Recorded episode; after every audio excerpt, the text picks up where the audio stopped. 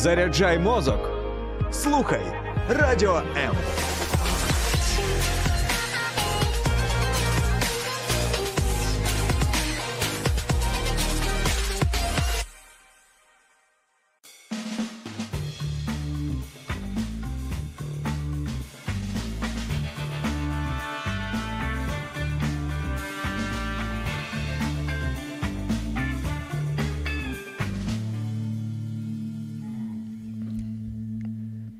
Що ж, привіт усім е, зі студії Радіо М. Е, Зі мною Дмитро Остапенко.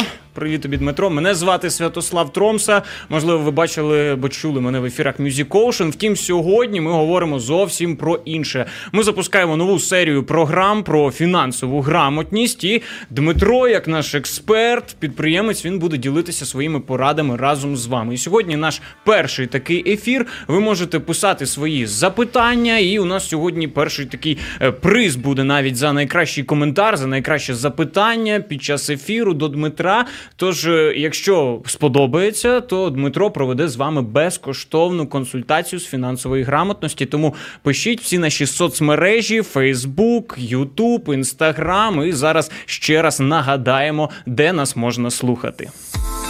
Долучайся до Радіо М у соціальних мережах: YouTube канал, Facebook сторінка, TikTok, Радіо М, Telegram, Instagram, Радіо М.Ua, а також наш сайт radio.m.ua. Радіо М завжди поруч.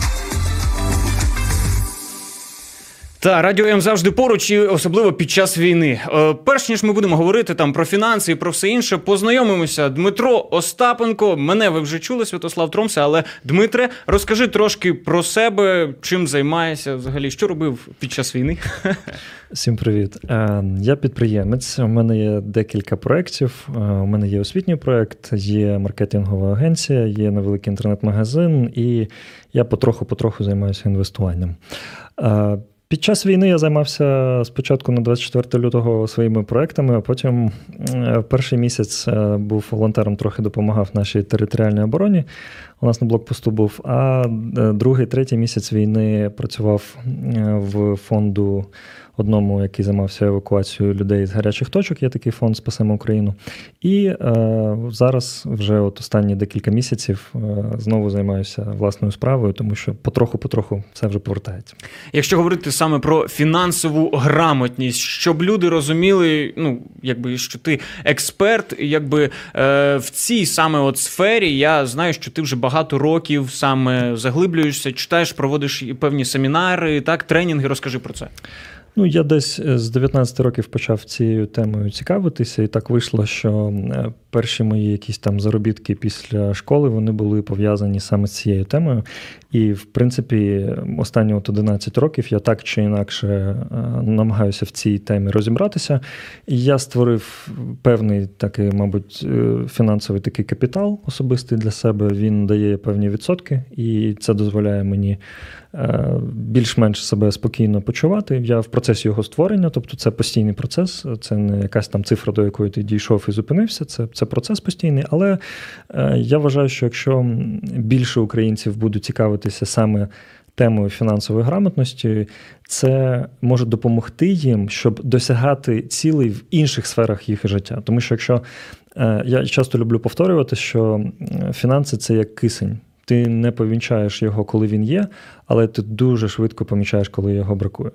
І ти можеш буквально декілька хвилин без кисню прожити. Так само і людина, які, якщо в неї взагалі закінчилися гроші, вона дуже-дуже недовго може почувати себе комфортно. Тож, якщо людина вивчить цю тему, витратить там 10, 20, 30 годин на те, щоб засвоїти основні принципи фінансової грамотності, їй буде легше дихати в, в усіх інших сферах свого життя, тому що у неї буде якийсь бюджет якесь планування, якісь цілі, розуміння того, які фінансові інструменти їй потрібні, для того, щоб гроші не були для неї темою номер один в її житті, щоб вона могла займатися творчістю, щоб вона могла комусь допомагати, щоб вона могла робити те, що їй насправді хочеться робити. Тому що якщо ти ем, змушений працювати тільки заради грошей, то ти не вільний в тебе нема свободи. А коли ти розумієш, що в мене з грошима більш-менш ситуація налагоджена, тоді в тебе з'являється вже можливість подивитися і займатися тим, до чого в тебе душа лежить. Клас, я думаю, бути вільним це знаєте прописано в нашому українському коді. Ми прагнемо в усьому бути вільним. Тому фінансова грамотність невід'ємна частина. І я думаю, поради Дмитра будуть вам цікаві. Давай коротко пробіжимося от по темам, які ми будемо піднімати у передачах. Вони будуть виходити, розкажемо, щонеділі і ще посеред тижня, але це трошки пізніше. Давай перерахуємо, що ми будемо розбирати у передачах. Ну, це буде такий е, фундамент, такий базіс е, фінансової грамотності. Ми будемо казати про певні упередження, які заважають людині заробляти кошти. Ми будемо казати про деякі способи, як можна збільшити свої доходи. Е, ми будемо казати про те, як взагалі можна змінити свою діяльність, якщо вона вже там, наприклад, ти вже втомився цим займатися, і тобі хочеться кудись перейти. Як створити свій особистий особистий капітал, як е, гроші навчитися заробляти, як навчитися їх зберігати, як навчитися їх примножувати. Ми будемо е, казати про те, е, які самі перші кроки можна зробити до власної справи, тому що фінансова грамотність вона дуже часто тісно пов'язана із зростанням особистого капіталу, а це один із таких моментів, е, які легше зробити, коли в тебе є якась власна справа. Тобто я не кажу, що всі мають бути підприємцями, але е, є багато людей, які думають, що вони хочуть спробувати свої сили в власному бізнесі. Ми допоможемо цим людям побачити якісь перші кроки, з чого можна починати. Клас, і звичайно, ми ж будемо все це актуалізувати на нашу сьогоденність, на умови воєнного часу, навіть і будемо говорити саме в цьому контексті. Друзі, я знаю, що у нас багато слухачів на радіо хвилі хвилях, і ви можете телефонувати нам у студію Радіо М і в прямому етері поставити запитання до Дмитра Остапенка з приводу там власного бюджету або чого завгодно. Телефон 0800 30 14 13. І нагадаємо, де ж нас можна слухати на fm ем хвилях. Слухайте Радіо М на fm ем хвилях. Місто Запоріжжя 88 та 8 FM. Ем. Місто Кременчуг 98 FM. Ем. Місто Слов'янськ, Краматорськ, Дружківка, Костянтинівка, Лиман на частоті 87 та 5 FM. Місто Мар'їнка 89 та 8 FM. Місто Покровськ 103 та 7 FM. Місто Щастя 102 і 3 FM. Миколаївка 101,7 FM. Ем. Місто Гірник 105,5 FM. Ем. Радіо М. Віримо в Бога і в Україну. Клас, це програма про фінанси. Ми ще раз вітаємо всіх. Ми віримо в Бога, віримо в Україну, віримо в те з Дмитром, що можна розібратися з власним бюджетом і знаєш, оговтатися після воєнної контузії, певно, яка була у всіх, напевно, от в лютому, в березні, там не знали, що робити. Але от після того почали розбиратися. Давай пригадаємо, от саме той момент, е, лютий початок війни для багатьох це було неочікувано, угу. і, зокрема, і для нашого бюджету бюджету теж хтось мав заощадження, хтось там не мав їх. Пригадаємо, давай, як ти відреагував на все це.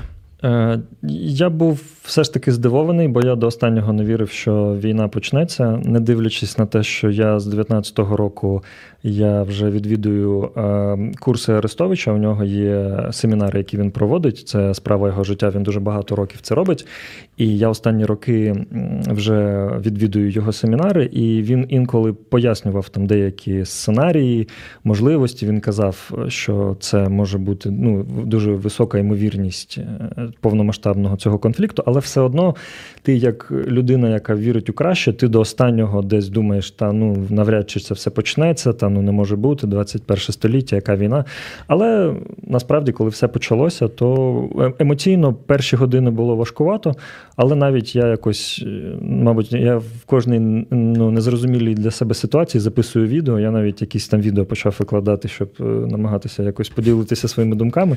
Я навіть у мене є відео 24 лютого в інстаграмі. 24-го, да, Да, да. Тобто я там розповідав, що чому не буде мобілізації загальної, чому не будуть усіх е, чоловіків хапати на вулиці і відправляти там. Ну, Тобто, ну, таке. Я зараз передивляюся інколи його, бачу, що все ж таки курси Арестовича даремно не, не проходять. Тобто якісь речі ти все одно десь розумієш. А якщо казати про фінанси. То я ж дуже багато років кажу про фінансову подушку на 6 місяців. Тож Звичайно, що в мене є певні накопичення, які такі е, періоди допомагають пройти більш-менш спокійно. Але що я для себе реально побачив, що коли, що коли ти там перший місяць живеш на свої заощадження, там потім починаєш другий місяць, психологічно важкувато, коли ти йдеш і там міняєш долари за доларами, ти починаєш десь розуміти, що ти з'їдаєш свої якісь накопичення. Це дуже психологічно важко. І я саме через це почав якісь шукати вже там ще в березні якісь варіанти підробітку, і там вже в березні почав трохи заробляти гроші, тому що дуже важко психологічно саме жити на свої заощадження. Ти бачиш просто, як вони зменшуються. Ну так, це як знаєш, амбар у тебе був повний, а тут ти з'їдаєш, з'їдаєш, він не наповнюється знову, і ти розумієш, колись настанеш той момент, коли. Закінчиться зерно, скажімо так. Е, добре, якщо описати, скажімо, ситуацію в нашій країні і у людей, у тебе була фінансова подушка, так. у багатьох її не було, і настав от такий от певний стрес фінансовий. І як скажи, от за твоїми спостереженнями, от люди з нього вибиралися, і як краще вибиратися? От окей, ми там перший місяць це був стрес, але потім треба жити в нових реаліях. Як саме? Ну, по-перше, е, треба зрозуміти, що коли змінюється ситуація кардинально, ось так, треба змінити свої звички. Тобто, якщо людина е, жила в бюджету, коли вона могла дозволити собі там легко витрачати гроші, то звичайно треба дуже сильно затягнути пояс, тому що існує е, взагалі є три види бюджету у людини. Тобто є бюджет розвиток. Це, наприклад, коли я можу прожити на 15 тисяч, а я заробляю 25. І у мене 10 є зверху, і я можу е, щось витратити і там якось розвиватися, щось докупити, кудись поїхати, відкласти на відпустку там чи якісь активи собі придбати. Наприклад, це бюджет розвиток. Є Бюджет просто достаток. Це коли, наприклад, мені для життя потрібно 15 тисяч, і я 15 тисяч отримую. Це бюджет достаток, це просто в нуль. Це я заплатив за квартиру, заплатив за машину, там, наприклад, ну, паливо, там, якщо у людини є машина. Це е, у мене є там гроші на саме необхідне. Тобто, а є бюджет виживання. Це коли ти розумієш, що якщо я відмовлюся від майже всього, я не буду витрачати гроші на паливо, я не буду вже в ресторані ніде, я вже не буду там Netflix проплачувати сплачувати там 8 баксів. Тобто ти розумієш, що я в таких умовах зможу вижити на 7. Оце є бюджет виживання, наприклад.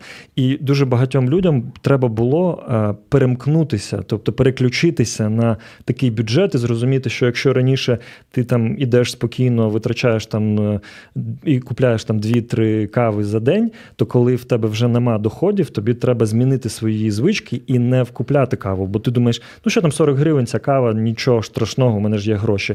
Але це, якщо це три склянки, то це 120 гривень на день, а це вже на секундочку за місяць це вже більше трьох тисяч. А коли людина втратила роботи, то ти можеш за три тисячі зняти кімнату і і десь жити, якщо в тебе нема свого житла, і ти в орендованій квартирі. Тобто треба розуміти, що всі ці непомітні гроші, е, як 40 гривень за каву, вони е, на за місяць це може бути вартість е, того там твого житла. Як, Наприклад, якщо ти там холостий хлопець, і ти знімаєш там якусь собі кімнатку. Ну скажімо так, у березні, припустимо, не всюди можна було навіть каву купити, тому що такі часи, скажімо, були скрутні. Зокрема, от у Києві ми говоримо там зараз про Київ, там про інші міста. Так. Але тим не менш, от е, якщо проходить оцей період там адаптації, ти перемкнувся на цей от е, режим виживання, там скоротив якісь свої витрати.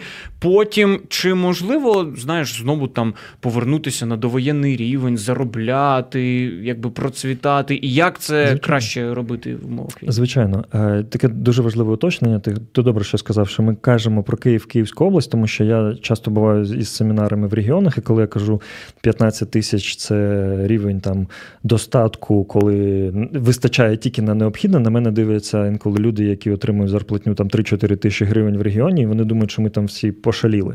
А Просто в Києві трохи до війни там трохи вища оренда, трохи більше зарплати, але в Києві, ну, в Києві більше доходів, але більше і е, витратна частина, звичайно.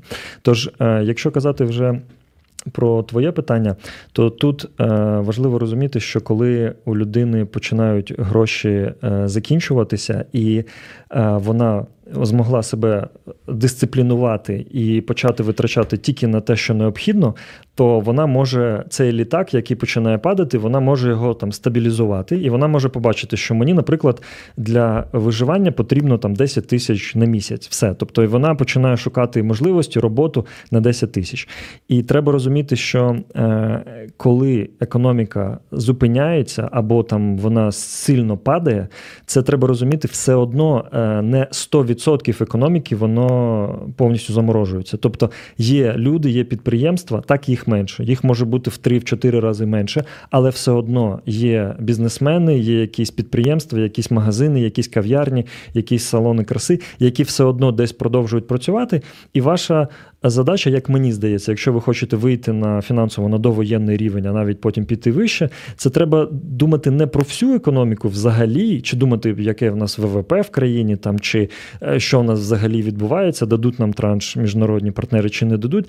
Це не, не рівень, на який ви можете реально впливати. А ви можете розуміти, що я можу в своєму місці знайти собі роботу а можливо, дві роботи, а можливо, три роботи, можливо, взяти якусь фріланс-підробітку, яка буде видалено через інтернет. І ви можете в своєму житті побудувати декілька джерел доходу, працювати на декількох роботах, і у вас тоді ситуація може бути як довоєнна, а може бути і краще. Це залежить від того, як ви будете, наскільки швидко ви будете працювати, наскільки багато цінності ви зможете принести на ринок. Тобто, все можливо, так? Звичайно.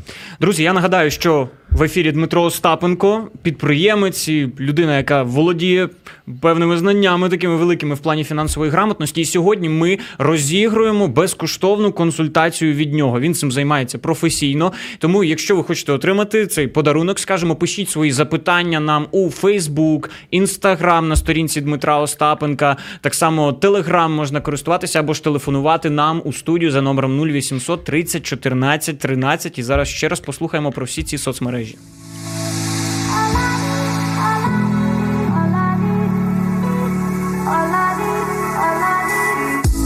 Долучайся до Радіо М у соціальних мережах: YouTube канал, Facebook сторінка, TikTok, Радіо М, Telegram, Instagram, Радіо М.Ю.А.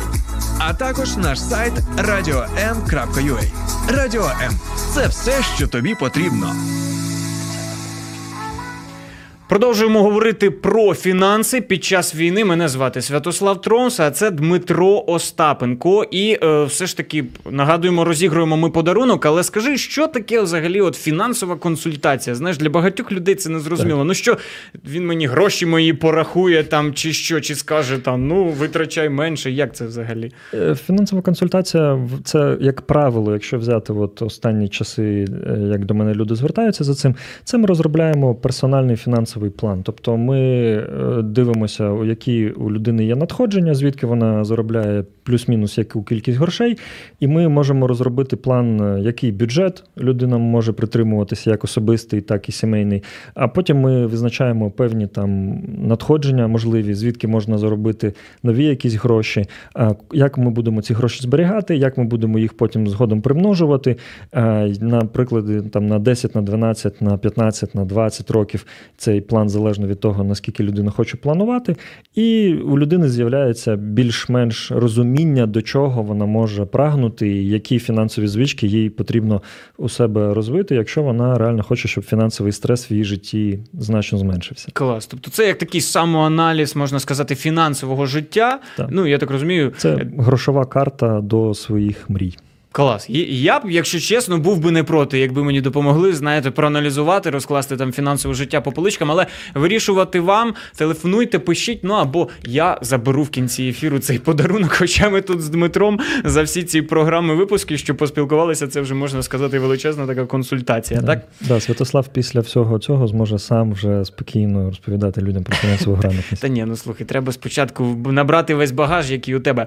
Але добре, ми повертаємося до воєнних реалій. Е, зараз. Е, скажімо, можна розділити людей на кілька таких от е, якби груп. Є люди, які виїхали за кордон, стали вимушеними переселенцями, які зараз не працюють, які отримують там е, певні видатки від тих європейських держав. Це, скажімо, одна фінансова категорія. Є ті, які залишилися в Україні. Вони теж там не працюють в пошуках роботи або там теж живуть на видатки від держави. Є ті, які залишилися працювати. От ми можемо пройтися по оцим категоріям людей, і е, чи ти можеш там їх розібрати і сказати, що варто от робити в цьому періоді, саме якщо ти опинився там в ситуації переселенця, безробітного або ж залишився працювати, але є проблеми. Я думаю, що, мабуть, найвразливіша категорія із того, із тих людей, які ти пере- перерахував, це, мабуть, все ж таки люди, які е, залишилися без роботи. Тому що якщо ти, наприклад, зараз працюєш на тому підприємстві, де ти працював, або ти за кордоном, але тебе там держава підтримує, то, мабуть, ти не настільки стресуєш, як людина, в якої немає роботи, немає грошей. Тобто, по-перше, е, на що я звернув би увагу, якби я був в ситуації без якихось заробітків, це те, що е, переконання можуть дуже багато коштувати. Тобто, якщо, наприклад, людина вважає, що ой, в моєму місті, в моєму селі, в моєму ПГТ зараз нема роботи, бо, бо зараз війна. Якщо людина так вважає, вона навіть не буде намагатися її знайти. Якщо людина має зовсім інший настрій, і вона каже: так, зараз війна, але е, я знайду роботу, бо мені це необхідно, мені це потрібно. Тобто вона буде зовсім по-іншому діяти, ніж людина, яка думає, ну зараз я нічого нікому не потрібен. У мене я так на своїй роботі і до 24 лютого я там тримався ледь-ледь, і мене майже там вже звільнили. А тут я точно нікому не потрібен. Тобто, якщо у людини такі буде установки, такі упередження, то звичайно, що вона нічого не зробить. Тож, по-перше, треба розуміти, що робота є, її завжди можна знайти, просто треба вміти шукати. І перше, з чого можна почати пошук роботи, це просто відкривати свою телефонну книгу, дзвонити всім підприємцям, яких ви знаєте, всім людям, яких ви знаєте, відкривати Facebook, Instagram, дивитися, хто є в підписниках, хто є в друзях, зв'язуватися з цими людьми і стати таким телефонним терористом і таким текстовим терористом, який дзвонить і пише там по 200 повідомлень на день розсилає, по 20 по 30 дзвінків на день робить, тому що вам потрібна робота. І ви, е, зв'язавшись з людиною, ви кажете. Микола, привіт. Я зараз шукаю роботу. У мене такі такі там навички спеціальності є. Я знаю, що ти працюєш на такому підприємстві. Підкажи, будь ласка, може, ти знаєш телефон вашого HR, чи е, телефон вашого керівника там чи власника? Можливо, вам хтось потрібен. Я розумію, що ти можеш тільки організувати нам там зустріч, ти не можеш за мене ручатися. Мені це не потрібно. Просто підкажи, можливо, там є телефон, куди я можу подзвонити і спитати. Тобто, якщо людина реально от буде дзвонити кожен день, писати кожен день і буде багато-багато людей перебирати, вона знайде собі роботу. Якщо це не допомагає, сайти Робота.ua, Work.ua, там Headhunter, Зрозуміло, да. Все нам знайоме вже. Да. Окей, це якщо людина опинилася без роботи. А якщо ми кажемо от про людей, які отримують видатки, і якби це теж певна, скажімо, зона комфорту вже. Е, Звичайно, це важко якби назвати там комфортом е, переселення в іншу країну, але я думаю, ви розумієте, про що я кажу. Людина отримує видатки, її годують, е, у неї там є певне місце проживання, тобто все про неї піклуються, і так можна жити доволі довго. Ну, я вважаю, що, е, по-перше, ці країни навряд чи будуть ну, так дуже довго платити ці видатки, тому що ми вже чуємо, як там кажуть, що вже проїзд там перестав бути безкоштовним, там вже кажуть, що треба йти на роботу, там вже ці соціальні пільги вони потроху починають зменшуватися. Але е, насамперед треба розуміти, що людині, якщо вона нічого не робить і просто отримує гроші, їй просто буде ну багатьом людям буде просто е, сумно в тому плані, що вони нічим не займаються. Це достатньо нецікаве життя, коли ти просто на дивані там і тобі просто закидують гроші. Я розумію, що багато українців мріють про, про, про такий стиль життя, але повірте, на- насправді це там, коли ти 2-3 тижні вже ти вже поспав, полежав і отримав гроші. Ну, ти, ти не будеш мріяти про, про весь, весь час так робити. Тож можна або шукати роботу е, там, де ти знаходишся, або розглянути варіант повертатися додому. Як один із варіантів. Так, Тому теж що можна.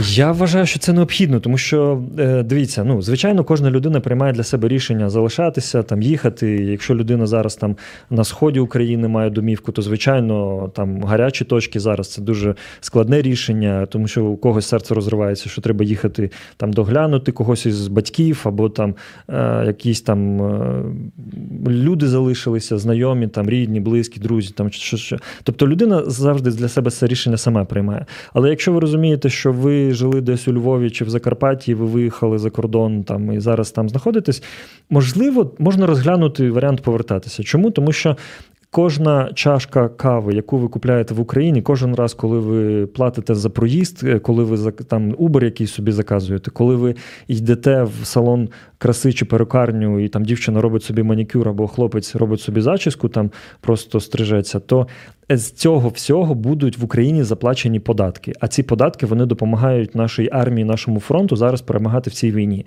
Тож, якщо ви думаєте, що нема ніякої різниці, що я знаходжуся в Європі, що я знаходжуся в Україні, і я і так і так не задіяний на фронті, насправді є різниця, тому що коли ви знаходитесь в Україні, кожен день, коли ви знаходитесь в Україні, ви допомагаєте своїми покупкою товарів чи послуг, якими ви замовляєте, ви допомагаєте нашому фронту, нашій армії через податки, тому що не дуже багато українців це знають, але кожен раз, коли ви щось купляєте в магазині, ви 20% платите НДС. В кожному товарі, який ви купляєте, є 20% НДС, який йде державі. Тож, знаходячись просто в Україні, ви вже допомагаєте нашим хлопцям і нашій армії. Клас, якщо вам подобається, друзі, що говорить Дмитро Остапенко, ви можете залишати свої коментарі. Нагадую, можна отримати безкоштовну консультацію від нього і е, лайкайте, репостіть наш ефір у соцмережах. А ми продовжимо за кілька секунд. Радіо М.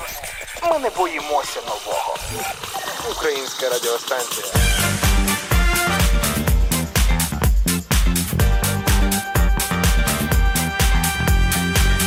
З нами не засумує. Сподіваюся, ви не сумуєте, друзі. На радіо М. Ну, ми тут з Дмитром говоримо про, скажімо, сподіваємося, актуальні речі. І е, зараз, от ще один такий пунктик. Е, війна, от вважають, що для багатьох якби сфер це стало паузою. Ну от, так. припустимо, навіть говорити, якщо там за сферу послуг, от е, там в якій я працював, я проводив заходи там весілля, корпоративи, почалася війна. Які заходи? Ну жодних свят. Все так. стало на паузу. І це якби тільки одна сфера. Е, І вважають, знаєш, ну війна це такий період, який треба. Перечекати, угу. ти якби погоджуєшся з цим, чи чи ні?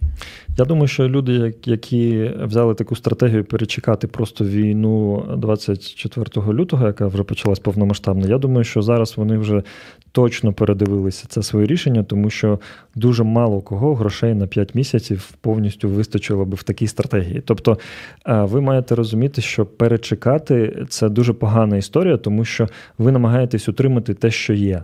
А коли ми кажемо про те, щоб розвиватися навіть під час війни, а це також відбувається, і дуже багато підприємств, ФОПів зараз запускаються в роботу. Е, це треба розуміти, що у цих у цих людей зовсім інше мислення і зовсім інша стратегія. Тож перечекати це дуже погана стратегія.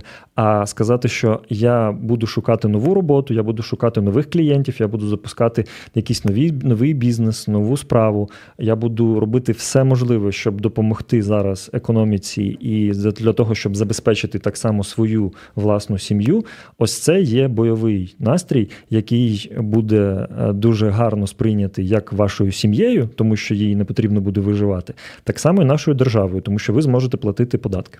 Але ж погодься, оце трошки не вкладається в голову, тому що якщо подивитися там навіть на нашу економічну ситуацію, от я сьогодні робив там репортаж на телебаченні. Ну після вчорашньої заяви Нацбанку, там курс долара підняли на 25% офіційний, і і всі ж вже хапаються за голову. У нас був дефіцит палива, теж ціни зросли, ціни ростуть, все дорожче. Ну здавалося б, якийсь колапс. А ти кажеш про розвиток, якийсь про зростання.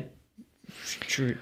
Я кажу про те, що в Україні менше грошей не стало. Люди по-іншому їх зараз витрачають, але якщо ми умовно візьмемо там, я не знаю цю суму, але якщо ми умовно візьмемо, що в Україні був там трильйон гривень, він в Україні зараз і залишився. Тобто люди по-іншому використовують гроші, вони притримують їх, вони витрачають їх на паливо, на продукти, на комуналку, там на все на саме необхідне, але все одно люди витрачають гроші, і все одно економічні потоки вони рухаються. І треба розуміти, що ви, коли не займаєте 100% від ринку, то якщо ви починаєте починаєте рости, це каже, це говорить про те, що у вас, наприклад, до війни було там 5 клієнтів, а зараз вам потрібно під час війни знайти там 10 клієнтів, і ви вже в два рази виросли.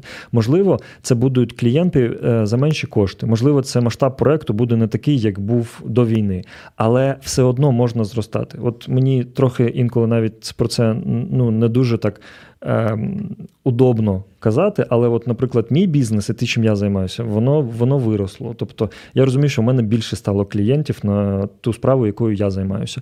Просто через те, що я почав трохи активніше закладати зусиль, зайшов в якісь нові для себе ринки, в нові соцмережі, почав робити те, що я раніше не робив. І в мене е, особисто мій бізнес він виріс за цей час. І я розумію, що біля мене дуже багато підприємців є. Є люди, які також починають робити нові для себе якісь дії і мають новий результат. Тому що війна це вимушений такий момент, коли ти перезавантажуєшся, коли ти розумієш, що те, що раніше працювало там в більшості бізнесів сарафан на радіо, воно перестає працювати, і, і, і просто так не дзвонять вже клієнти, і люди починають щось робити самі. Тобто вони починають самі йти до клієнта, самі дзвонити, самі шукати. І саме через це е, вирости чи впасти під час війни це упередження в голові. Це те, що ти сам вирішиш. Ти можеш для себе обрати стратегію і її притримуватися. От от вже з нами погоджуються одні глядачі. Богдан Сокол пише: так, дуже цікаво. Я не знаю, на який це тезис він написав твій, але в будь-якому разі. А е, Максим Шаргаєв е, пише тобі таку от е, заяву, що Дімка, космонавт, повернись на землю. Не всі живуть так, як живуть у вишневому. Це напевно про якусь модель, яку ти розповідаєш. Може, знаєш, наскільки це актуально для всіх про те, що ти говориш, бо ми тут в Києві, знаєш в столиці сидимо, ми можемо Вишневе, говорити гламурна, про... гламурна столиця да, України. якби великі статки, більше зарплати, там гроші крутяться навіть під час війни. А якщо говорити там про більш віддалені там куточки країни. Знаєте, я от е, я частково з Максом погоджуюся, що Київ це звичайно не вся Україна. Я розумію, що так як люди живуть в Києві, вони не живуть так в регіоні. Тому що я сам з регіонів, я приїхав з Херсонської області, з міста, Нова Каховка. Я в 17-му році переїхав до Києва. І я вважаю, що якщо е, людина сьогодні відчуває і вона розуміє, що в моєму місті, там де я живу, там в селі чи в ПГТ, нема можливості для мого розвитку, то в принципі можна розглянути варіант переїзду, тому що є професії якими можна займатися в будь-якому місці. Якщо це пов'язано з інтернетом, ти можеш бути в самому селі, там десь на Закарпатті, дуже маленькому, ти можеш займатися через інтернет, там заробляти кошти. А якщо ти хочеш, ти розумієш, що ти хочеш бути крутим фотографом, але ти розумієш, що ні студій, ні моделей, ні якихось там цікавих локацій ну нема в тому селі, де ти живеш, то ти можеш переїхати. І саме через це я вважаю, що кожна людина вона може для себе вирішити, чи я залишаюся там, де я живу, там, де я народився, там і пригодився, або я переїжджаю і їду кудись там в більше місце, тому що там трошки більше можливості. Тож кожна людина для себе це вирішує. І я ніколи не вважаю, що люди, які мене слухають, вони, вони такі слабі. Е, вони нещасні і вони не можуть е, зробити те, що роблю я, те, що роблять мої друзі, те, що робиш ти, те, що роблять тисячі людей там в Києві чи по іншим містам. Тобто, ми щось намагаємося робити. Ми намагаємося заробляти гроші, ми намагаємося шукати нових клієнтів, нові ринки, продавати якісь товари. Ми намагаємося будувати свою кар'єру. Чому наші слухачі? Не можуть робити те саме. Можуть, якщо вони мають якісь фінансові амбіції, вони можуть це робити. Я не вважаю їх слабкими людьми. Я вважаю, що вони реально можуть це зробити, якщо вони приймуть таке рішення. До речі, до речі, Макс Шаргаєв. Зробив майже так само, як ти говориш. Він сам з Іванкова. І от знаєш, в Іванкові студії радіо М немає, а в Києві є. Він взагалі надзвичайна людина. Та тому це що наш програмний директор. Якби не Макс, мене б взагалі тут не було. І тебе б не було, ні, та нікого б не було. Не було. Тому Подякуємо. Макс, да. Ми ми тобі дуже вдячні за те, що ти робиш. Ти надзвичайна людина. Я це кажу на повному серйоз...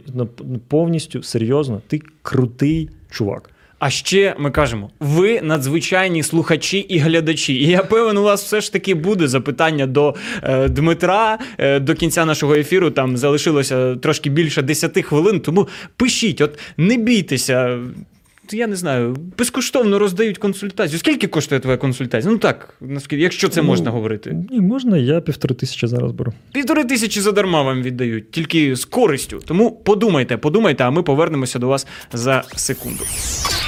Радіо М. Поки ви спите. Майбутнє вже п'є третю каву. Прокидаємося разом. Радіо Незалежна українська радіостанція. Радіо М. Всі свої найкращі питання до Дмитра або просто коментарі. Знаєте, як Макс Шаргаєв з міста Іванків, наш програмний директор, написав: пишіть на Ютубі, Телеграмі, е, Фейсбуці. У нас зараз є трансляція, або ж телефонуйте. Я не знаю, чи хтось зараз ще користується телефоном. Е, ну, все в соцмережах, але на про всяк випадок нагадаю 0800 30 14 13 наш студійний номер. Тому велкам, ще є трохи часу. А ми продовжимо. Ми вже трошки торкнулися, знаєш, переселенців, торкнулися безробітних, торкну, торкнемося бізнесменів. Для бізнесу це ну, війна це такий важкий період. Я думаю, ти зі мною погодишся як Так. підприємець. Я тільки спостерігав, я не бізнесмен, я за спостереженнями можу казати, але тим не менш, якби продажі впали, клієнтів менше. Там все так трошки стихло. Можеш охарактеризувати, якби що сталося, і сказати, що робити бізнесменам краще під час війни? Ем, Треба розуміти психологію людей, і коли починається якийсь дуже серйозний форс-мажор, навіть якщо у людей є гроші, а в Україні достатньо велика кількість людей є середній клас, є заможні люди. А просто більшість людей вони просто притримують гроші, щоб подивитися, що буде, як буде ситуація далі розвиватися. Тобто, треба розуміти, що коли починається такий надзвичайний стан і починається війна, то навіть люди, в яких кошти є на руках, є долари, є євро, є гривня, є банківські рахунки, вони просто починають притримувати ці кошти, і вони кажуть, давайте ми подивимося, тому що ми не розуміємо, скільки нам ці кошти треба буде, скільки на них на них жити. Тобто, як довго продовжувати це таке фі- фінансовий цей політ свого літака. Тобто, і саме через це, е, якщо ви розумієте, що люди просто притримують гроші, тобто вони будуть витрачати на те, що для них реально необхідно. Тож е, можна починати з того, що якщо, наприклад, ви займалися до війни е, якоюсь там, от, як ти, наприклад, івент-сфера, да? тобто ведучі, там корпоративи, весілля, якісь там дитячі заходи, там ще щось. Тобто, треба розуміти, що під час війни цього буде значно менше. Ведучі так само вони залишилися, вони будуть демпінгувати. Якщо людина раніше за 10 тисяч проводила, вона буде навіть погодуватися і за дві провести, тому що в неї вже нема грошей. Тобто, просто можливо, тоді ти розумієш, окей, я не можу займатися зараз заходами, але можливо, я можу піти в якусь іншу сферу. Кудись трошки в, в інший, і там я можу знайти для себе якусь підробітку. Ну хто знає, а можна зареєструватися на якійсь міжнародній там условно біржі, якщо, наприклад, ти володієш Ти як фрілансером, так? так, а ну от, наприклад, ти англійським володієш, не володієш, можеш ним казати. Володію на інтермедіат.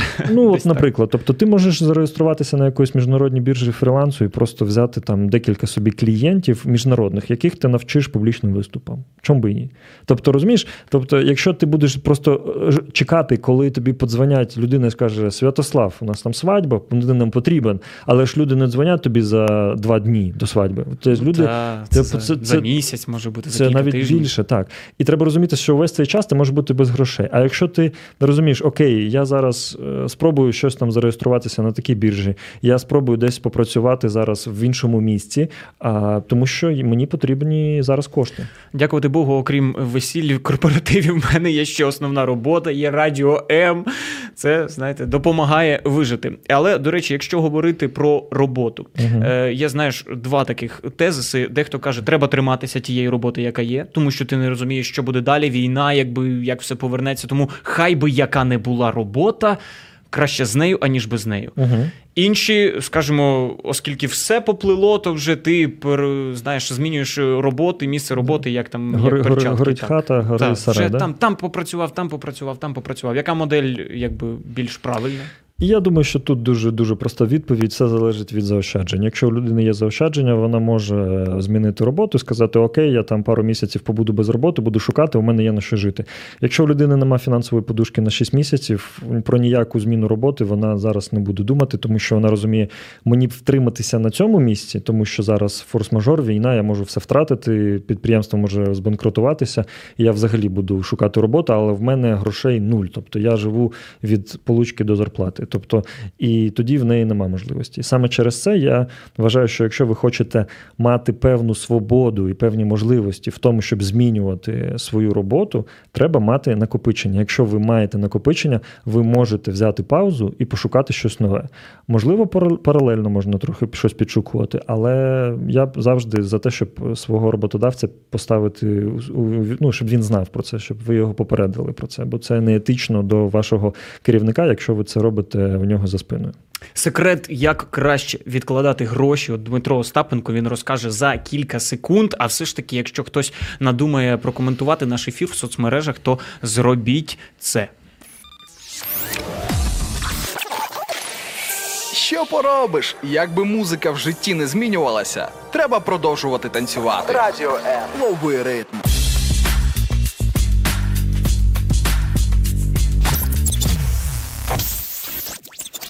Продовжуємо спілкуватися з Дмитром Остапенко, підприємцем. І я вже проанонсував, що зараз, е, Дмитре, твій секрет, якби як же правильно відкладати кошти. Може, є певна схема, знаєш, там 20%. Скільки треба відкладати зі своєї зарплатні?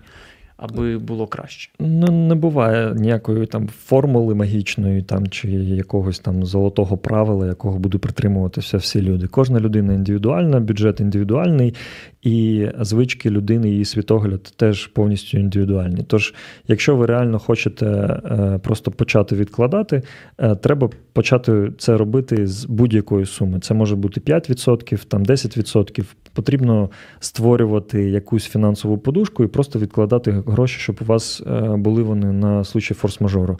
Я, наприклад, розумію, що десь от в моєму випадку індивідуально працює схема десь біля 70 на 30 плюс-мінус. От особисто для мене. Тобто, 70 ти витрачаєш, 30 ну, заощаджуєш. Е, скажімо так, у мене от е, перші 10%, які я заробляю, це десятина. Я її закидаю в нашу церкву. Тобто я розумію, що на ці гроші дуже багато е, чудових і духовних речей відбувається. 10% я відкладаю це мій особистий капітал, це якась там і подушка, і якісь гроші, які я можу витратити в там в случаї форс-мажора. Ще десь 10-20 там 10-15% вони йдуть на вже там розвиток якоїсь справи, на якісь там конверти, бюджет, тобто така історія. І там десь біля там 70-60% це те, що я можу вже витрачати на життя, на якісь там подорожі, можливо, там і задоволення, просто життя. І все таке інше. Оце якраз да. було запитання від одного нашого е, глядача, слухача Слави Міхайліка. Він пише: розкажіть про свій досвід заощадження за півроку, з чого ви починали, чи бували у вас часи? Часи, коли грошей не було зовсім. Ти вже частково відповів якби на це запитання, але от на друге, чи були часи, коли грошей не лишалося? Ну і за останні півроку там питання, чи взагалі? За останні півроку, ну пише слава за останні півроку. Або взагалі чи було таке? Ну, за останні півроку не було, бо я дуже давно вже відкладаю гроші. Тобто я вже там майже більше 10 років як відкладаю гроші системно. Тож у мене не бувають ситуації, коли вони взагалі закінчуються. Тобто ти завжди я маєш якісь заощадження. А якщо казати про взагалі про життя, тобто у мене, звичайно, були ситуації, коли у тебе закінчились гроші, і ти не знаєш, де їх брати. Але е, коли ти декілька разів опиняєшся в такій ситуації, ти починаєш вже потім відкладати, як би больно не було. Тобто ти розумієш, в мене дуже мало грошей. Я заробив, наприклад, на якійсь роботі 200 гривень на день, але я двадцятку вже відкладу, бо в тебе вже була ситуація, коли в тебе і двадцятки нема. Тобто класно, коли людина прийняла рішення і вона притримується його, не дивлячись ні на що що. Тому що чи будуть у вас моменти, коли ви імпульсивно купите якусь дурість? Будуть. Будуть моменти, коли ви витратите всі кошти, коли ви не розрахуєте, коли ви поїдете в якийсь відпочинок і замість там 10 тисяч на нього витратите 15. Чи коли ви підете в магазин і замість того, щоб купити там условно якийсь iPhone, там 10, купите 11 чи 12, тому що думаєте, там банк пропонує якусь там е, розсрочку там, чи якийсь кредит, а треба доплатити кошти. Тож будуть такі ситуації, будуть, але треба, не дивлячись на це все, все одно притримуватися свого е, правила і відкладати гроші. У нас буде зі святом в майбутньому один із ефірів, який буде присвячений дисципліні. Ось там ми дуже подробно будемо казати про те, як притримуватися фінансової дисципліни, в тому числі. Клас. Е, Ще один коментар у нас є вже від Андрія Бевзицького. Каже, що це прихильник твій новий, до речі, познайомся. О. Він каже, що буде дивитися програми з тобою, передивлятися, тому е, можна сказати, що йому сподобалося. А, а Макс Шаргаєв відповів на е, наш, е, скажімо, міні-сюжет з Іванкова, написав Люблю вас. І запитання тобі поставив ще одне Дмитре: що робити зі своєю криптою? Це, до речі, актуальна тема, тому що багато людей мають криптовалюту, ну, враховуючи наші часи. Е, Давай, давайте для тих, хто не в темі, я поясню, що відбувається. Тобто е, до війни був період, е, десь там, може, за там, півроку по тому, там, може, вісім місяців по тому, коли ринок криптовалют був, е, як кажуть трейдери, на хаях. Тобто він був високий, тобто вона коштувала дорого. Зараз ситуація, коли вона там майже там в деякі позиції в 3, в 4, деякі позиції в 5, в 10 разів вони стали дешевше. Якщо ви купляєте якусь криптовалюту, яка на момент покупки. Вона коштує тисячу доларів, а зараз вона впала там в 5 разів, то якщо ви зараз її продасте, ви отримаєте 200 доларів і зафіксуєте збитки у 800. Це е, називається, коли ви виходите із позиції і коли ви фіксуєте свої збитки.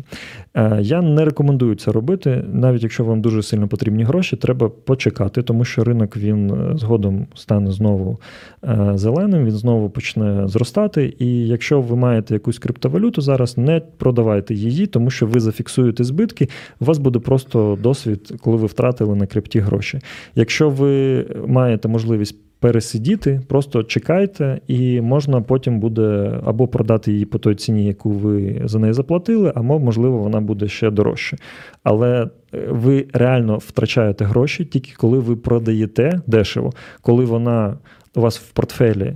Коштує зараз, наприклад, 200 баксів, але ви не продали, то може потім бути ситуація, коли вона буде коштувати 2000, і ви туди зафіксуєте тисячу прибутку. Тож не продавайте, якщо маєте таку можливість. Тобто навіть власникам біткоїна треба почекати. Якщо він Ну, впав, це ще не, не хрест. Кожна людина приймає рішення особисто. Хтось думає, що він, він- він може бути там коштувати не стільки, скільки зараз, а ще в 10 разів менше. То, звичайно, тоді здається, що продати зараз це класна ідея. Але е, з моєї точки зору можна почекати. Я думаю, що ринок він повернеться. Ну все, Макс Шаргаєв, я думаю, тепер зрозумів, що робити зі своїми біткоїнами, які він десь там накупив. Е, друзі, у нас не так багато часу лишилося. Зараз ми, е, перш ніж вже завершувати, от ви почули Дмитра, і це лише, скажімо, краплина у морі з того, про що ми поговорили з ним в наступних випусках, будемо говорити. Тож ви можете якби долучатися, і я зараз розповім, е, коли нас можна слухати на fm хвилях. Е, звичайно, на YouTube і на соцмережі ми будуть завантажувати по два випуски на тиждень. Буде виходити з Дмитром Остапенко. І ви слідкуйте за нашими соцмережами. Вам буде блимати, і ви зрозумієте, коли слід заходити і переглядати. А у на радіохвилях буде виходити випуски, будуть виходити о 7.00 та 20.00 по понеділкам та четвергам. Тож всі, хто нас слухають на радіохвилях, ми можемо ще раз нагадати їх. Не пропустіть цей момент, якщо вам сподобалася тема фінансової грамотності. Слухайте Радіо М на fm хвилях. Місто Запоріжжя 88 та 8 FM. Місто Кременчуг 98 FM. Місто Слов'янськ, Краматорськ, Дружківка, Костянтинівка, Лиман на частоті 87 та 5 FM. Місто Мар'їнка 89 та 8 FM. Місто Покровськ 103 та 7 FM. Місто Щастя 102 і 3 FM. Миколаївка 101 і 7 FM. Місто Гірник 105 і 5 FM. Радіо М. Віримо в Бога і в Україну. Клас. Ну що ж, я гадаю, наостанок нам треба підсумувати і сказати, хто ж переміг е, в нашому конкурсі, такому імпровізованому. Е, Звичайно, небагато було коментарів, але тим не менш, у нас був Слава Михайлік. У нас є, е, звичайно, Богдан Сокол, Максим Шаргаєв, наш любий програмний директор. Але ну, я думаю, ми розберемося. Скажи, яке питання, можливо, тобі сподобалося найбільше? От я нагадаю, у Слави Михайліка це було про досвід заощадження за півроку. А е, Макс Шаргаєв у нас писав про крипту, Богдан Сокол дуже цікаво, Андрій Бевзицький дуже цікаво. І чи прихильникам від ДСИ або комусь з них. Ну, я думаю, з Максом ми можемо так спілкуватися в будь-який час. Я відкритий до того, щоб його там якусь консультацію зробити, якщо йому буде потрібно, і ми, ми з ним приятелі друзі. А можна ми Богдану віддати, який писав про заощадження, про цей досвід, тому що це Славі Михайлику. Ну, Це мабуть, Слав- так. так. Да. Там, там, де цей хлопець, який писав про це, тому що це дуже важлива тема. Люди дуже часто розчаровуються, коли вони почали відкладати, і потім е, у них щось не вийшло. Вони розчаровуються, кидають це. Це важливе питання, як е, часто ти залишався взагалі без грошей, як ти продовжуєш там накопичувати. Да, до речі, от Слава Михайлик, е, знаю його особисто. Він був одним з тих, хто е, створив в Ужгороді. Кав'ярню, тобто він теж займався бізнесмен, можна сказати, молодий такий. Тому я думаю, йому буде цікаво от отримати якраз фінансову консультацію. А Андрій Бевзицький наостанок нам ще написав, що не вистачає такого контента християнства, бізнес, фінанси, і це современним язиком. Ну, Андрію буде ще більше, просто слід слідкувати. Е, І я нагадаю, що програми ви зможете переглядати на Ютубі, в наших соцмережах або ж слухати по, п'я... по понеділкам і четвергам о 7.00 і 20.00. І також ви можете слухати Радіо М через е, програму додаток Радіо Плеєр. Це також можливо. Ну а наостанок фінальне слово вже від Дмитра, і будемо прощатися з вами і зустрічатися у наступних випусках. Що побажаєш нашим глядачам на майбутнє? Нехай ваша віра в те, що буде добре, і в те, що ви зможете е, збільшувати свої доходи і розвиватися, вона буде сильніша навіть ніж військовий стан, і навіть ніж всі ті обставини, з якими ми стикаємося. Е, Українці вперше в своєму житті, ті, хто не жили раніше на сході, там 8 років назад, більша часть України вона вперше стикається з таким. І якщо ви були розгублені якийсь період часу і не знали, що робити, дуже багато людей так само, як і ви, були розгублені. Треба вже брати себе е, в в руки, і треба вже працювати і розуміти, що замість вас ніхто не побудує ваше життя. Це ваша відповідальність, і навіть під час війни можна заробити собі на життя. Це дуже надихає, і сподіваюся, що наші програми. Трохи допоможуть вам у цьому. Що ж, це був перший випуск про фінанси з Дмитром Остапенком. Мене звати Святослав Тромса. І до зустрічі у соцмережах на радіохвилях. Слухайте, дивіться, і будемо сподіватися, це матиме користь для вас. Па-па! Всім пока.